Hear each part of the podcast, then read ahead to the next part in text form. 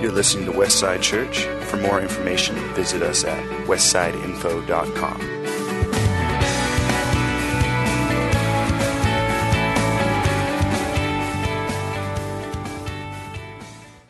Lord, I just thank you so much for Steve. I just thank you for the message you've put on his heart to deliver to all of us this morning. Lord, I just pray that your spirit will have your way amongst each and every one of us this morning, that we'll be touched just how you want us to be touched this morning, Jesus. Lord, we just pray for your anointing to fall on Steve once again, Lord, and just that our lives will be changed because of the work you're doing in us through Steve this morning. Amen. Thank you, Lord. Good morning, everybody. Uh, it's, it's great to come together and worship the Lord. Um, I know our lives are an offering of worship to Him. Everything we do is, is worship for Him. Our work is worship for Him and things. But it's wonderful when we come together, uh, sing together in unity, some better than others. And, uh, but we make a joyful noise unto the Lord, right? And uh, the wonderful thing about that is, is the songs that we sing are scripture based, and so we're singing them in unity. We're singing them together, whether it's a uh, beseeching the Lord or requesting uh, the Lord for something or declaring something about how great and awesome God is. Um, it's just wonderful to do that together. So, my prayer is that you will all hear from God this morning. Maybe you already have, uh, but you'll go home, change. You'll be, you'll be more like Jesus. You'll be more committed to your faith. You'll be more committed to walking this out in your sphere of influence. That's always, always our, our prayer request. Our theme this year in 2017 is fruitfulness, and so we want to be uh, more of what God has called us to be. Uh, we want to keep growing. We want to keep moving forward, keep moving uh, ahead, learning more about His uh, Word. I was reading in uh, Genesis this morning in the chronological Bible, if you're going through that. Um, the story of Joseph, and uh, Joseph is one of my favorite characters in, in in the Word, and he got dealt a, a raw deal several times, falsely accused uh, every time in his life. But every situation he was in, he rose to the top of responsibility because he was faithful and because he did his work and served the Lord uh, rather than men. I, I, like that about Joseph. He served his dad, uh, and then he served uh, Potiphar, the jailer, uh, the captain of the guard. Then he served uh, in prison. He served in charge of the whole prison. Then he served next to Pharaoh himself. But whatever he did, he was never at the top, but he always served God and he always impacted his sphere of influence. I want to encourage you to grow in every way. And please don't be fretful uh, about uh, the condition of our country or politics or things like that. Please don't argue and, and throw up walls uh, among others. Uh, as soon as you throw out an opinion, you alienate half the population, it seems like. And uh, our main call, our main battle cry, our main trumpet blast is Jesus. And that's who we're about. The Bible says, uh, we're uh, praying together with the elders this morning, the Bible says um, that God sets up kings and dominions, and He's the one that's in control. And Paul, uh, under the most brutal regime the world had ever known, the Roman Empire, they make uh, the Soviet Union look uh, pretty bad by comparison. Actually, no, in the last hundred years or so, uh, uh, two or three hundred million people perished uh, at evil empires around the world. That's, that's pretty bad in our world. We didn't see much of that here in America, but Paul wrote uh, during a tough time where people were being fed to the lions and, and, and uh, torn apart limb from limb and set on fire for being Christians. He said, Pray for kings, pray for those in authority. Why? So that you might live quiet and peaceable lives. And so, um, God does use the systems of this world for his purposes. And uh, although Rome was brutal and horrible and bad, uh, they set up a system of roads that went throughout the known world. And those were the roads that Paul traveled on, and, and, and missionaries all the way up to Britain uh, and, and through Europe, and uh, spreading the gospel way into the east. And um, so God's in control. So keep your peace keep your joy. Pray for, pray for our country. Pray for this nation, uh, which is slipping into godlessness very quickly and biblical illiteracy. Uh, so that's why we're encouraging you uh, to get into the Word of God every day, read the Bible every day, because we have a job to do. And I'll tell you what, the darker it gets out there, the brighter that we can shine. Uh, one candle in a brightly lit room doesn't make all that much difference, but one candle in the utter darkness makes a lot of difference. And so when we leave this place, which is brightly lit, uh, so to speak, we can be uh, shining beacons of hope and pointing people uh, to Jesus in our sphere of influence. Amen? Amen. We are in the book of Romans, and this is week number 370. And um, no, I'm just kidding. I think 19. We're in week 19. We're going to go all the way, just seeing if you're awake. What other group on this planet gets up at 9 o'clock on a gloomy Sunday morning and goes and hears a rock band, you know? Uh, we are weird people, so just embrace it. All right, take a deep breath in and say, I'm already goner, so I might as well go all out for Jesus. All right? So, the Bible says in Romans chapter 6, and Lord, please open our eyes and our ears that we might hear uh, from you this morning. He says, Well then, since God's grace has set us free from the law, does that mean we can go on sinning? Of course not, Paul says. And he's basing this assumption on chapters previous, talking about sin has separated us from God, that we have no hope, and Jesus uh, paved the way. He died in, the, in, our, place so that we could be set free, so that we could have peace with God. That's justification and it's instantaneous. Now, in these next few chapters, he's dealing about this ongoing growth that we have, this fruitfulness that we have in Jesus. Don't you realize that you become the slave of whatever you choose to obey? You could be a slave to sin, which leads to death, or you can choose to obey God, which leads to righteous living. Thank God. Once you were slaves of sin, but now you wholeheartedly obey this teaching we have given you. Now you are free from your slavery to sin and you have become slaves to righteous living. Because of the weakness of your human nature, I'm using the illustration of slavery to help you understand all this. Previously, you let yourselves, let yourselves, that means we had a choice in this.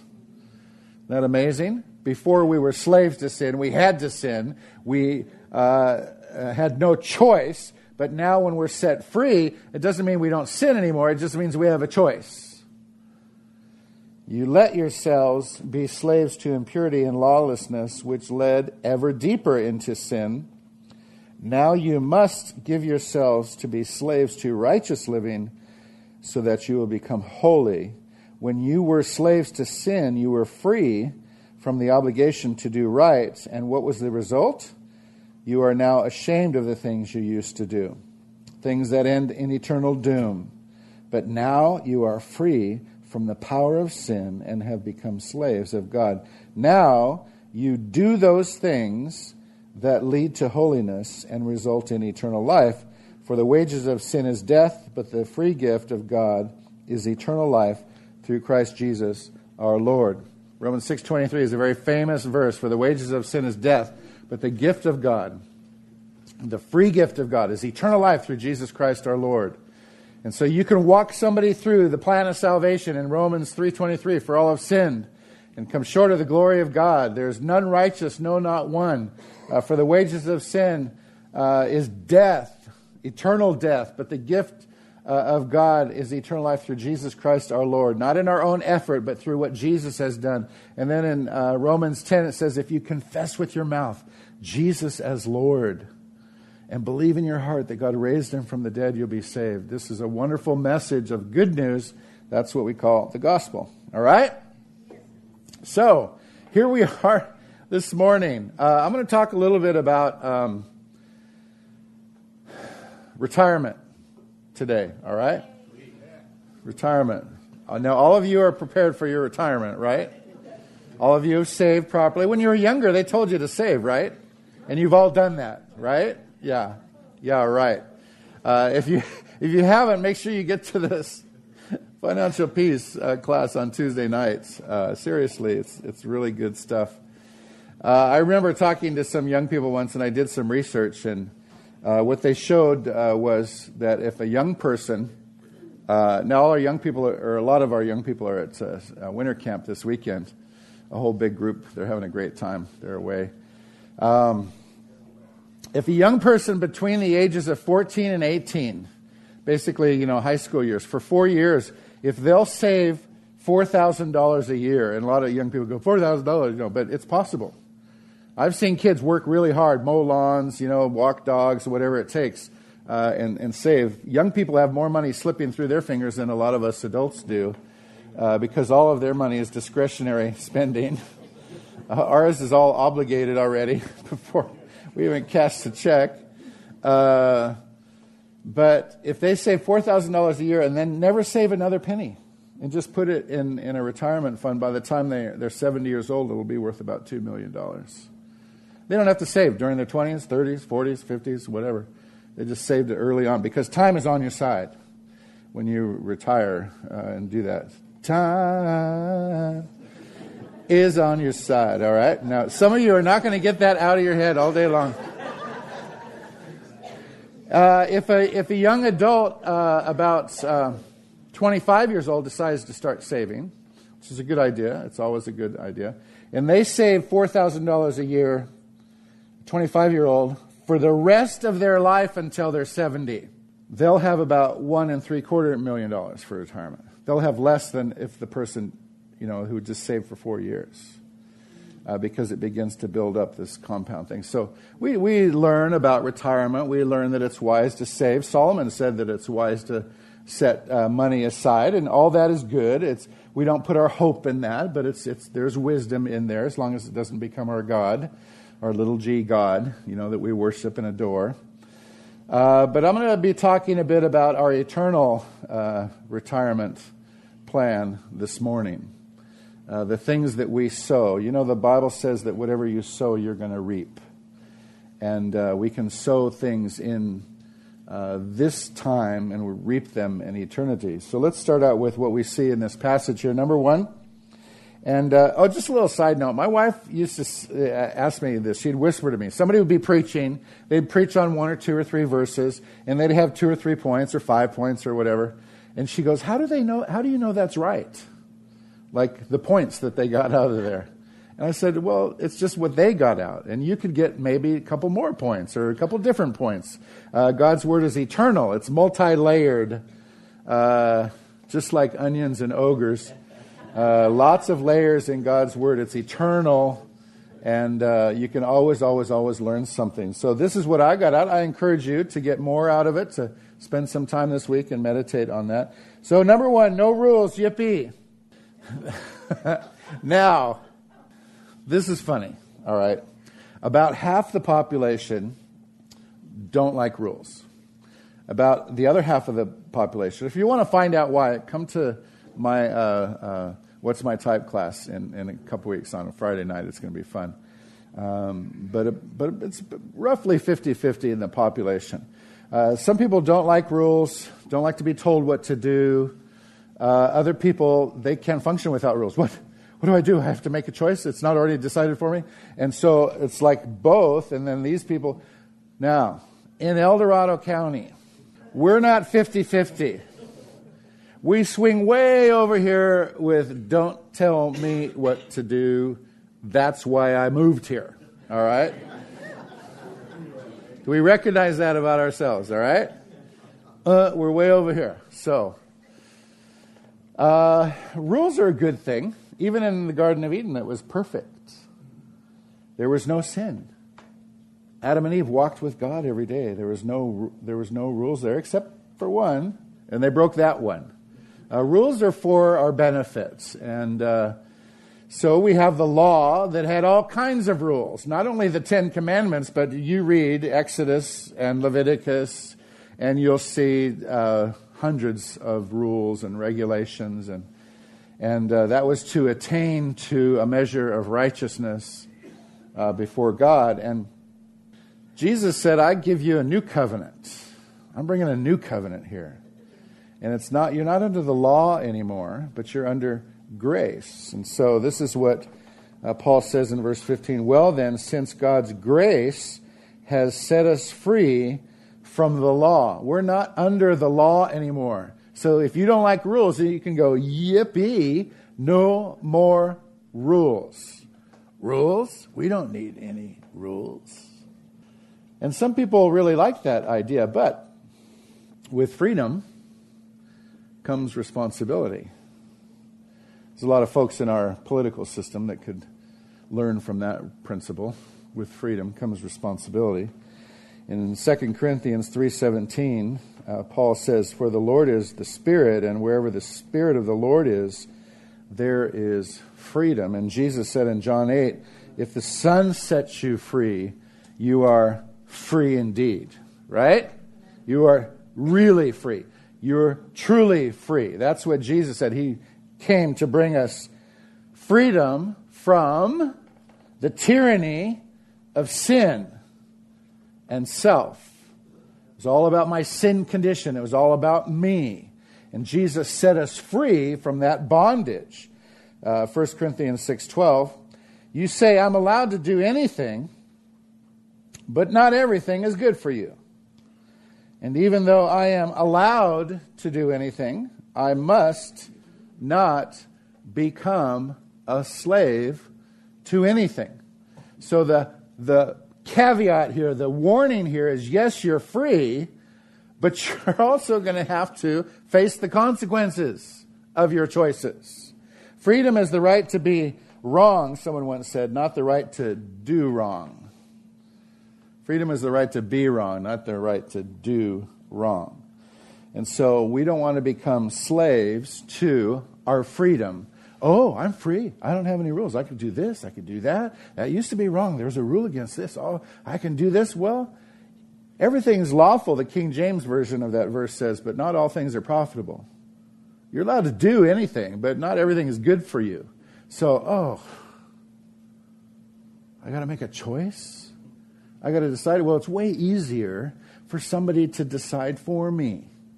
Some people like to put themselves into a little rigid system of rules so that they don't have to think for themselves or get on their knees before Almighty God and say, Can I do this or can I not do this? Wow, that's a big difference. With this freedom comes huge responsibility. Number two, so who's my master?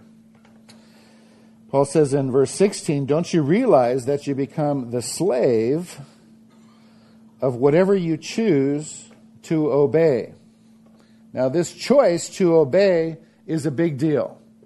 It's not a, you know, like to a dog, sit. Okay, they sit. They're, they're conditioned to do that. That's, that's who they are. They want to please their master and things like that. But uh, what are the things that would cause you to obey either sin or God? Uh, a few of those things. Number one is a willingness. That means it's your choice. That's the thing about God. He's sovereign. He's the Almighty One. He's the ruler of the universe. And in His sovereignty, He chose to give you a will. You can say yes or you can say no to these things. So you want to be willing to say we want to obey God. So we have a willingness to. Um, it also requires a, an immediate response. Now, the immediate response is our attitude. That takes place inside our brain. The first thing before we do anything is that we have to decide to do that. Then we have this natural understanding. We go, I get it, I'm tracking with you. And, and then we have our actions coming in quickly to make this adjustment. So, first we have the attitude change instantly. And then we, you know, we're with it. We're, we're on this thing. And then we make the, our actions conform to that. So a change of heart, the Life Application Bible Commentary says, we were wholehearted sinners, even if only in our desires. Now we are to be wholehearted servers. But doing so requires grace, repentance, forgiveness, the lordship of Christ, the power of the Holy Spirit, restraint of our desires, and disciplined effort. So it's not easy to choose to obey and to live it out. Uh, we don't want to be slaves to anything, but at the same time, we want to. We will be a slave to one or the other, and we want to choose to obey God, not choose to obey our sinful uh, desires. So, here's the crucial point for this whole thing either sin is your master or God is your master what Paul is saying here. Either you yield to sin or you yield to God. And that's where our choice comes in. That's where the struggle takes place in our soul between our flesh and our spirit. This ongoing struggle, this ongoing process of becoming more like Jesus. That's our sanctification, this process of being made holy, being saved. Paul said, Work out your salvation with fear and trembling. He was talking about your sanctification not your justification. We can't work out our justification. Jesus worked that out for us, and He said it's finished. So, this process of growing in Him is our responsibility uh, to grow here. So, um, when, when we're saved, um, and when we're growing in Him, it doesn't mean that we're sinless, doesn't mean that we're perfect, but we're on, on our way. And so, this process of God working in us means that you're not planning to sin. Yes, we may sin, but you're not planning to sin. Tomorrow, I'm going to go out and rob a bank. I just need the money. All right? That does not take place in, a, in somebody following Jesus. You don't plan to sin. You don't have things in the cupboard that shouldn't be there so that you can sin when the house is empty. You don't, you don't plan on sinning. In fact, you hate, hate it when you do sin. You hate it and, and you fight against this. It's ongoing struggle. Um, you really want to di- diligently follow after God. You're really trying to. Uh, you're, you're, studying God's word. You're getting into God's word so that you can see what it says. Uh, the psalm says, Thy word have I hid in my heart that I might not sin against you. And so you're getting into finding the ways of God. And I want to encourage you, please, please, please, become biblically literate. That means know what's in here. A few, a few years ago, we went through the story. I think it was a 19 week series of Genesis to Revelation, a sweeping overview of the Bible. And if you weren't here during that time, get it. Go on Amazon and get the story. It's just uh, uh, the narrative of the big picture. We need to see, uh, start to finish, the big picture, and then get into things more, more deeply, specific topics and things. And we have this ongoing uh, choice to stay away from sin, and we want to walk in open confession before God. That's instantaneously, as soon as I realize I've messed up, say, God, thank you for the grace that you've shown. I thank you that you've forgiven me. I thank you that when I asked you to forgive me, you did. And Lord, I, I did this again. Uh, please forgive me for this. And I want to get up and move on. Don't just wallow in your guilt and shame, things like that as if you're going to add something to the price that Jesus already paid. Just admit it and quit it and get up and go on. Move on. Uh, we don't have time to figure everything out in our lives. You don't have time to, you know, oh, I have to wait a year because I messed up so bad and, you know, so I can't love God or do anything. And just put yourself on the shelf. That's a lie of the enemy. Get up, dust yourself off, and move on receive the Lord's forgiveness and, and serve Him wholeheartedly. Uh, number three, out of this passage, yes, sometimes you got to prove it. Got to put your money where your mouth is. You actually have to do something. Uh, Romans 6:18 Now you are free from your slavery to sin and you have become slaves to righteous living. In verse 22, Paul says, "Now you do those things that lead to holiness and result in eternal life. Do those things. Do something. In other words, serve God with the same fervor that you used to serve sin. And I know some of us used to serve sin very fervently. Serve God with the same fervor. And uh, that's, that's what Paul is saying. I know some people really worked hard at sinning. Really. And you got to chuckle at yourself and say, uh, yep. And some of you have no idea because you were, you were so good. You were so well behaved. You got, some, you got some sin in there too. Ask God to show you what it is. Sometimes it's tougher uh, because the sins that you are carrying are respectable sins. That's what we think. Oh, those are. You know, when we hear somebody say, Oh, I'm struggling against pride. And we go, oh, they are so wonderful because they're dealing with pride. Like as if that's something better than smoking, you know, or something like this. Like, like we, we put these things on. You know, sin is sin. Jesus died for all of our sin. And religiosity can be just as much sinful uh, as anything else. So all of us are working on something. Ask God to show you what that thing is. I'm sure you have an idea what it is. Those one or two or three things that you really hate about yourself that you know God wants you to deal with. Don't get disgusted with yourself. Don't give up. Keep fighting the battle. Keep asking for His grace. Keep serving Him. Keep pushing forward. I bet if you thought back, if you really love Jesus, I bet you think back a few years ago and you go, ah, you know what? I don't really struggle with those things anymore. Thank you, Jesus. You got me through that, and thank you for leading into this next list of things that I got to take care of. And this is this ongoing struggle where Paul said, I'm confident that he who began a good work in you will complete it, will perfect it, will mature it in you until the day of Jesus Christ. It's going to go on, folks, until we see Jesus. Uh, Joshua 1 8, one of my favorite uh, verses in the Bible out of the King James Version, it says, uh, This book of the law shall not depart out of thy mouth, but thou shalt meditate therein day and night, that thou mayest observe to do according to all that is written therein. For then thou shalt make thy way prosperous, and then thou shalt have good success. So Joshua has just taken over leadership of the children of Israel, about th- between three and five million people. That's a pretty big responsibility. And God says to Joshua, You keep this word in your heart. You meditate it on it. You meditate on it day and night. And how could you meditate on it day and night when you when you don't even know what's in there? Memorize a few of those and get them in there so that you can have them in your heart. Uh, uh, Booth, William Booth, who started uh, Salvation Army, William Booth. I was going to say John Wilkes Booth, but not him. Uh, he started Salvation Army. He, for the uh, first couple decades of his adult life, he worked in a factory. And that, that was the days when you didn't have eight hour days, 40 hour weeks. Uh, sun up till sundown, you know, sometimes 14 hour days. And he would have five minutes maybe in the morning to read something, memorize a verse real quickly. And then as he's working in the factory all day long, he would meditate on God's word and get it in there. We can do it. We can do it if we want. You know, human beings have this innate ability to find a way to do something they really want to do.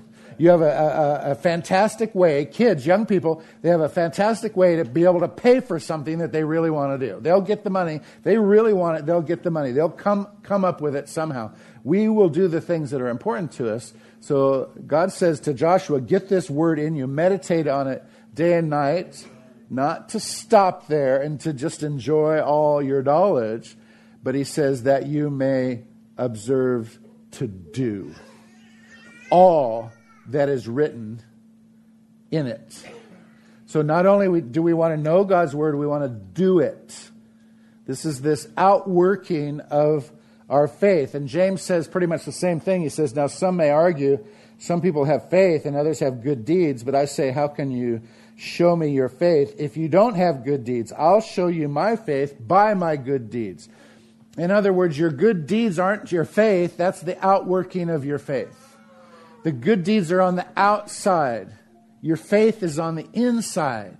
Your good deeds are the outworking of what takes place in here because only God sees your heart, but the whole world sees everything else. Paul says to Timothy, You, you keep uh, uh, moving forward, and growing so that people may see your progress. Why? Because it encourages us when we see your progress, when we see each other growing and maturing. So, finally, retirement. Everyone has an eternal 401k. Everybody. You may not have a 401k down here on earth, but you got an eternal one because you're laying up treasures in heaven you're laying up treasures for eternity, whether good or evil. Retirement is a big deal. So, as, as believers, you know, talk about retirement. Retirement is the part of your life where time is no longer money. Remember the phrase, time is money? Retirement is where time is no longer. Oh, it doesn't matter what I do. There's no money anyway. All right? That's retirement. Or um, reti- retired husband is often a wife's full time job. So that's all too often too true. But we have this we have this future coming up for us in eternity. And so here's the thing about authentic Christianity. Authentic Christianity is both very flexible and at the same time very rigid. It's flexible in that you can do whatever you want. You can do whatever you want as a believer. It's very rigid in that whatever you choose to do, you must accept responsibility for your actions and you must endure its consequences. Sometimes they're temporal consequences. Your health choices are going to affect your health. That's, that's here and now. Some choices you make are going to affect you for eternity.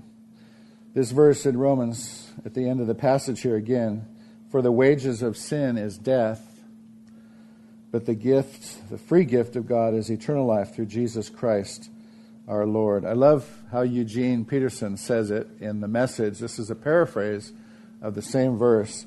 Work hard for sin your whole life, and your pension is death. But God's gift is real life, eternal life, delivered by Jesus, our Master. Isn't that amazing? The Life Application Bible Commentary says, I'm sorry, it's the Preacher's Outline Study Bible says, the degree to which a believer grasps the love of God in justification is the degree to which he is driven to serve God and to live righteously in sanctification. So the truth is, we're going to reap what we sow. We're going to reap what we sow. Sometimes we think that, oh, I might be getting away with it. You're not going to get away with it. You'll reap what you sow. And the sad thing is, in eternity, you can't change that. You, you've, you've sown that, and you're going to reap that. And, and eternal life is something that can actually start now, because that the one of the translations of, of the verse or the word eternal refers to the quality of life. So when you say yes to Jesus, your eternal life starts now. This is real life, it's authentic life. It's the life that Jesus died for. In John 10:10 10, 10, he says it's the abundant life that, that he so desires for us. So the focus of eternal life really isn't oh oh the future of the future, but it's now. It's Jesus. I'm walking with Jesus now. And yes, I am laying up treasures in heaven because of the fruit of the relationship that I have with him now. Jesus says in John 17, 3, Now this is eternal life, that they know you, the only true God, and Jesus Christ, whom you have sent. So Jesus equates eternal life here with the knowledge of the Father and the Son. This life that we have in God. And here's a good question for us today How do you know that you have eternal life? How do you know that you have eternal life? Some of us are so sure and we're so thankful and so grateful that our whole life reflects that. Others of us kind of uh, like this. I've been married to Terry now. Uh, just in a couple weeks, it'll be 43 years. 43 years. You know what? Over that time, there's a few times I didn't feel married, but I was married. You might have a day or two here and there where you go, ah, I don't feel like a Christian today. But if you said yes to Jesus, you don't have to doubt that. You don't have to worry about that. You haven't denied him. Some people may go off the deep end and deny him, but that's not you. Here's what Jesus said regarding the good news. The good news is that Jesus is Almighty God. He died for your sins. He rose again on the third day. We believe in this and we trust in him as our Savior and his promises that we will be saved. In 1 John 5, this is what John the Apostle says, and this is what God has testified. He has given us eternal life, and this life is in his Son. Whoever has the Son has life. Whoever does not have God's Son does not have eternal life. I have written this to you who believe in the name of the Son of God. Do you believe in the name of the Son of God? He wrote this to you. So that you may know that you have eternal life. That's to believe in Him, to place your hope in Him, to place your trust in Him. My prayer is that not one single person will leave this room today without having a hope and a trust and a faith in Jesus. And out of a life of gratitude and thankfulness, begin to live and to sow things that will reap eternally. Amen. Father, thanks for this word today. We thank you that you are so gracious, something that is so amazing, this grace that you offered us. You said that we have freedom. It's such a such a huge thing. So flexible. We have freedom to live how we feel that you've called us to live, but at the same time, to walk humbly and to walk knowing that we will reap what we sow and that we have consequences for our choices. Thank you for this freedom that you've given us. And thank you for the responsibility that we have to walk in it. In Jesus' name, amen. Amen. Amen. Thank you. Church, for those of you who have been here, you know the routine. Others, we like to stand at the end. We like to worship Jesus. We like to take communion. Jesus said, and his at the Last Supper, he said, he picked up the bread broken. He said, "This represents my body. Do this as often as you will in remembrance of me." We need to always remember what he's done for us, and so we do that by taking communion. And then he took the cup and he said, "This is represents my blood, which will be shed for you. That represents a new covenant." When you said, "Jesus, you are Lord of my life," and that there's a step there, not just the believing that Jesus is who he said he is, but the fact that Jesus, you are Lord of my life. When you've said that, you've been entered into a covenant relationship with him. Your sign, sealed, delivered with the Holy Spirit. But you need to do that as often, remember that as often as you will too. So there's one man that goes throughout history that we remember over and over again, and that's Jesus. And so let's stand, let's worship Jesus. If you want prayer for anything, come up here after service. Maybe you've been struggling. You've been a slave to sin for far too long. And you're like, I just can't deal with it. Well, let's pray for you. Jesus, the Bible says, confess your sins to one another because exposure to the light is a big part in dealing with, with that because God's love language is obedience. And He wants you to be obedient to Him because that is truly freedom when we are walking with Jesus hand in hand, rid of all this other stuff this world throws at us. We have our offering baskets in the front and the back. You have a ticket on here if you're new and visiting and you want more information about Westside. Fill out these, tear it off, and put it in one of the offering baskets. Church, we love you.